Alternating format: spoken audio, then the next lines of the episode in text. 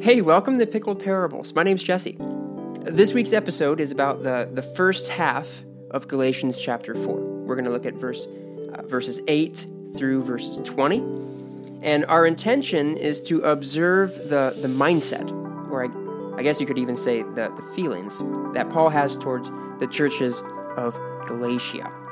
Our goal is to understand Paul's concern for the Galatians, because that's primarily the, the content of this passage. Now, uh, typically, when I teach, I use the ESV, the, the English Standard Version of the Bible. But for this particular passage, I'm gonna I'm gonna use the, the NLT, the, the New Living Translation, and a little bit of the NASB, the New American Standard Bible. Just, just because the original Greek that this was written in, it's it's it's kind of difficult to put into English. So, in an effort to help communicate this clearly, I'm going to use two English translations one that kind of favors a thought for thought translation, and one that deals more with word for word. So, that will just give us a nice rounded exposure to what Paul's trying to communicate. So, with that little announcement, let's take a look at Galatians chapter 4, verse 8.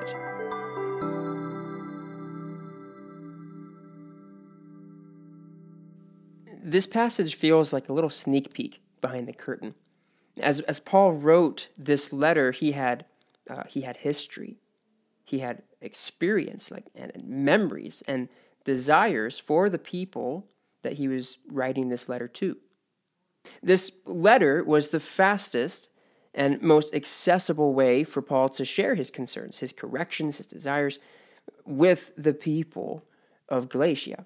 So, because of that, Paul is meticulous with what he's talking about and and even in like the order of what he talks about the the subjects the topics that he talks about.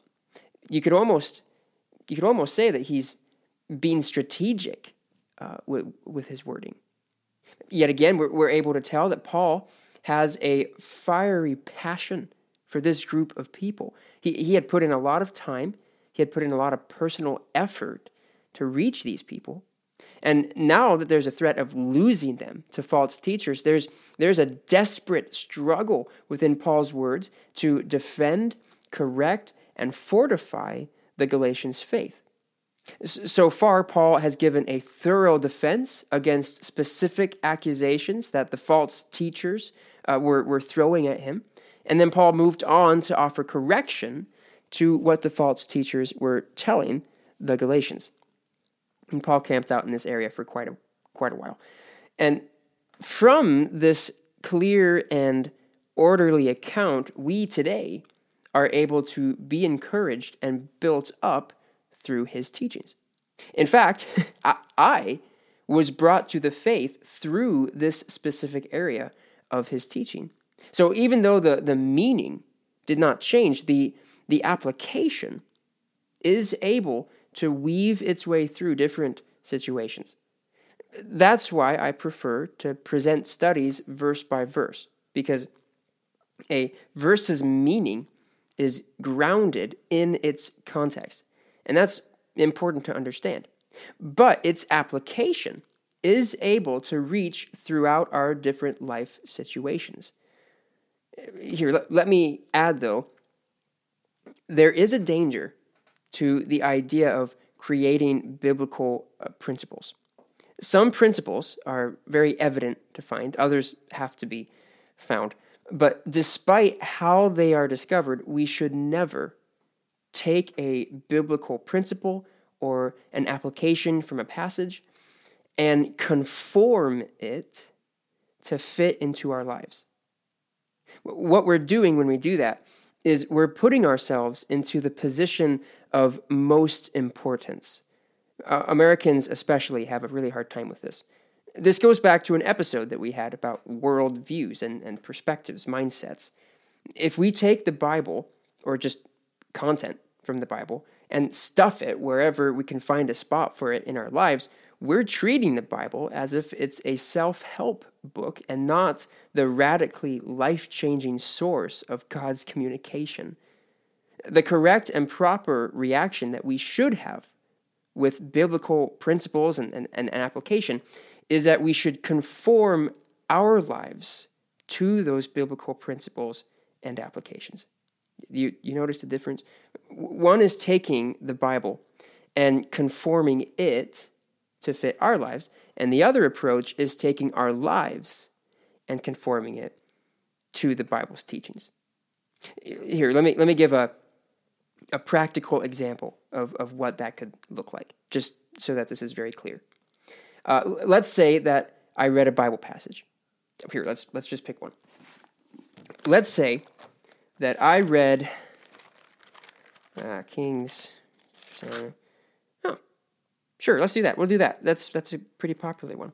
Uh, let's say that I read First Samuel, uh, chapter 17. It's the story about David and Goliath.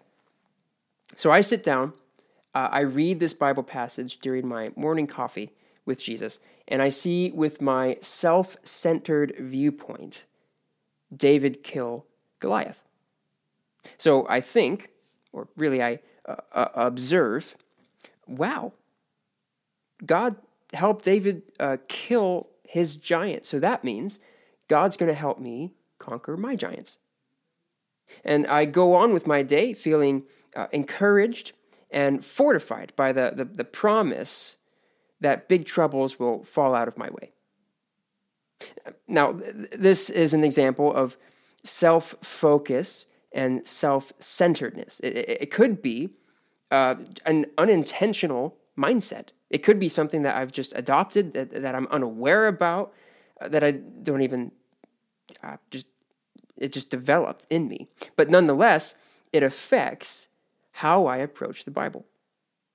Now let's use the same situation, but with a different mindset. So I sit down and I read this Bible passage during my morning coffee uh, with Jesus, and I see with my God focused viewpoint, David kill Goliath. So I think, uh, or I observe, wow, God demonstrated his strength through the weakness of an adolescent boy. How can God use me to accomplish his purposes? And I go on with my day feeling encouraged and ready to be used by God for any purpose that He might lead me in. The, the difference in these two scenarios isn't that they were different situations, it's how I interacted and even reacted with the Bible. So, all of this to say is just, just be careful with how you find and apply biblical principles. Be sure that you're conforming the right thing. Are you conforming the Bible or are you conforming your life to the Bible? It has to be one or the other because the Bible it, it has such a power within its pages that it will either change you or force you to change something else. So, with this idea of conforming our lives to God's teachings, we're looking at Galatians chapter 4 today. And Paul is still in his correction phase, but he's trying to reconnect an, an emotional bond that he had first created with the Galatians. So he reaches out and he says in verse 8 Before you Gentiles knew God, you were slaves to so called gods that do not even exist.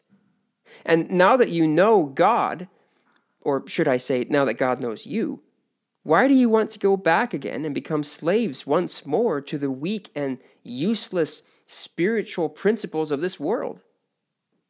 You are trying to earn favor with God by observing certain days or months or seasons or years. I fear for you. Perhaps all my hard work with you was for nothing. Dear brothers and sisters, I plead with you to live as I do in freedom from these things. For I have become like you, Gentiles, free from those laws. Now, to uh, kind of remind you, Paul had just given a, a clear and well thought out teaching about the righteousness that we receive through the work of Jesus Christ. It's become clear that justification is not through personal works, personal efforts, it's not through an earthly lineage, it is only by grace through faith in Jesus Christ. And the Galatians were faced with a, a choice because of this teaching. They were forced to acknowledge the truth of this clarification or deny it.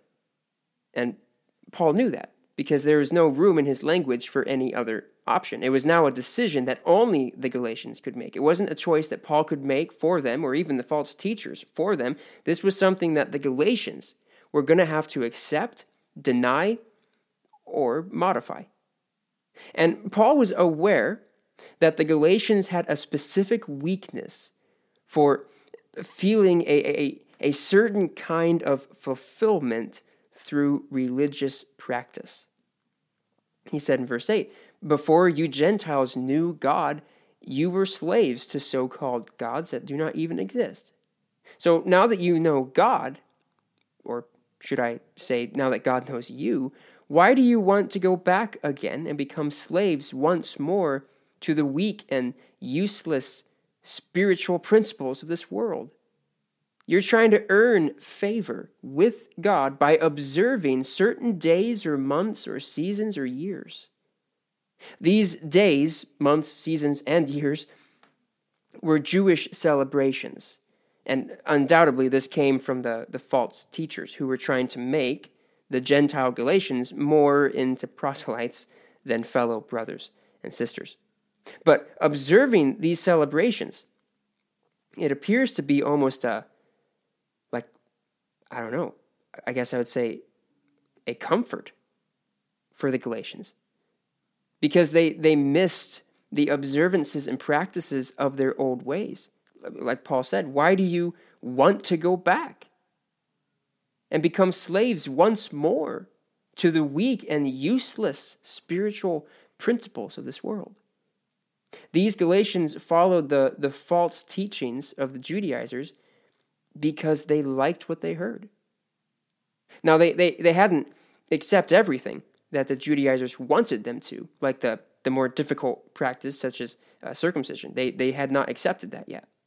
But the Galatians did accept the, the easier stuff because it was something that they were able to uh, conform and, and feel as a like a, a, a habitual comfort. And you know this this just off the top of my head, it, it makes me think of Israel at Mount Sinai.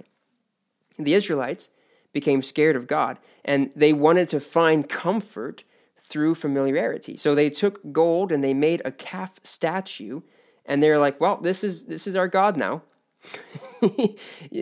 you see they had been steeped in Egyptian culture for a long, long, long time.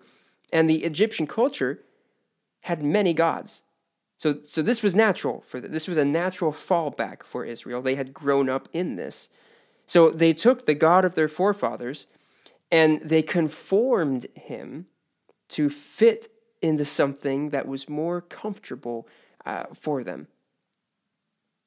The Galatians had accepted certain Jewish observances and allowed them to essentially become their righteousness. Through these practices, they felt rewarded. They felt like they were earning God's favor.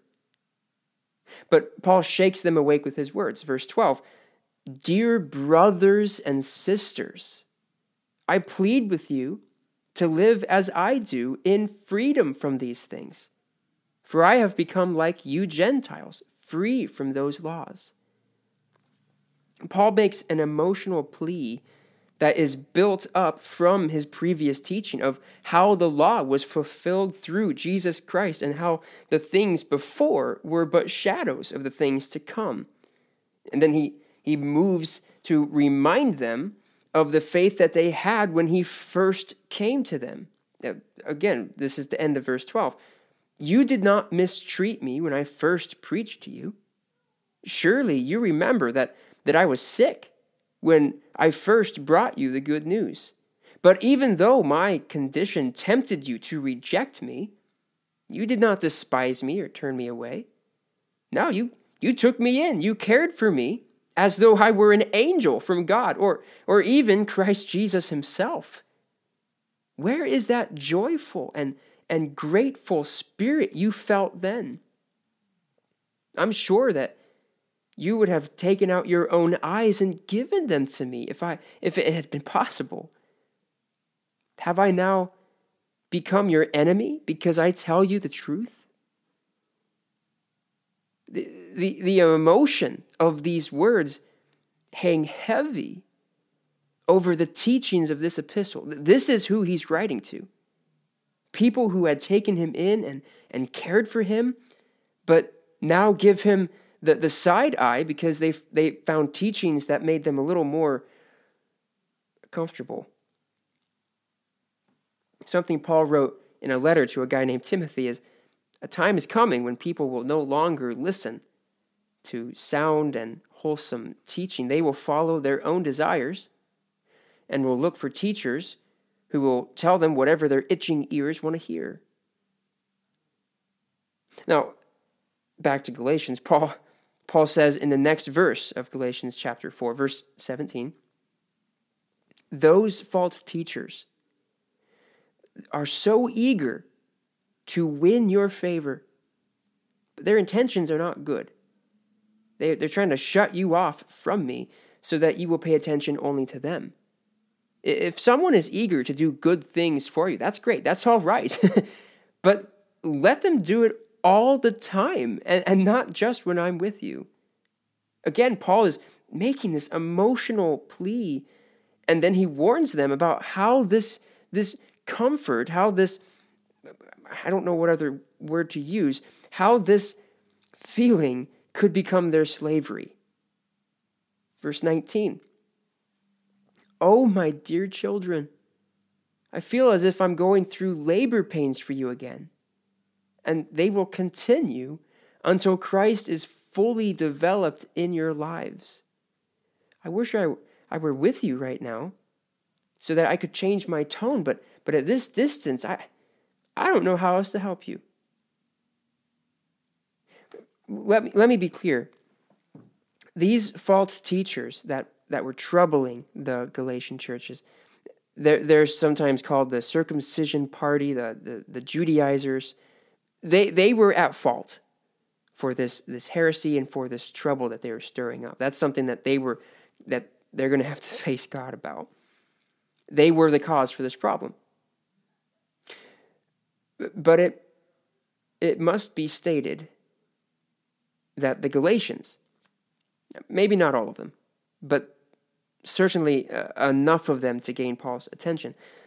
The Galatians were at fault too, because they allowed themselves to be carried away with these false teachings. The Galatians appear to have a, a have had a, a specific weakness for earthly longings. They wanted ritualistic practices. They, they wanted to, to earn favor with God so that they felt like they were involved with their salvation. They took the apostles' teachings and God's instructions and they conformed them to fit their lives.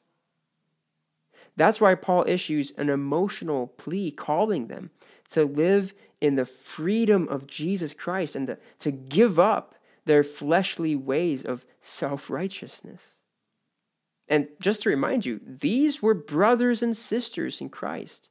These were people who had the seal of the Holy Spirit, who had been adopted into the family of God, the, the spiritual seed of Abraham. Let me warn you, it is possible to shut up the Spirit of God who lives in you and grow in your selfishness. It's possible we need to be so careful not to hinder the work of the Spirit in our lives. Paul declared at the end of, of this passage, My dear children, I feel as if I'm going through labor pains for you again. And they will continue until Christ is fully developed in your lives. As their spiritual father, the, the, the man who brought them the good news, Paul had a burden for their sanctification. Paul loved the Galatians, and you can hear the passion in his words. You can imagine the time that he spent crafting this letter for them, hoping that this scrap piece of paper would bring them back into alignment with God's will. I don't know what the response to this letter was. We don't we don't have a record of it. But miraculously this letter was preserved and preserved for us today and and we are able to read it. We're able to learn from it and hopefully be corrected by it. So let me let me say this. Make sure that you're not conforming the Bible to fit your life, but rather you're you're conforming your life to fit the teachings of the Bible. For a lot of people, the Bible is a great catchphrase collection. But spiritual growth will be seriously stunted if that's the most we interact with it. Let the Bible guide your values. Let the Word of God wash over your mind. Let, let, let the Spirit use the Bible to fortify your foundation. Work with the Spirit by reading and dedicating your life and your mind to the renewing Word of God. I guess really what I'm trying to say is read the Bible and be willing to conform your life to it. Hey, thank you for listening today. If you want to support this podcast, the best thing that you can do right now is share it with your friends and family. Uh, share your favorite episode on social media and then explain why it's your favorite episode. Uh, word of mouth is the best way for, for this content to, to get out to people. Uh, but thank you again for listening. Uh, I'll catch you next week.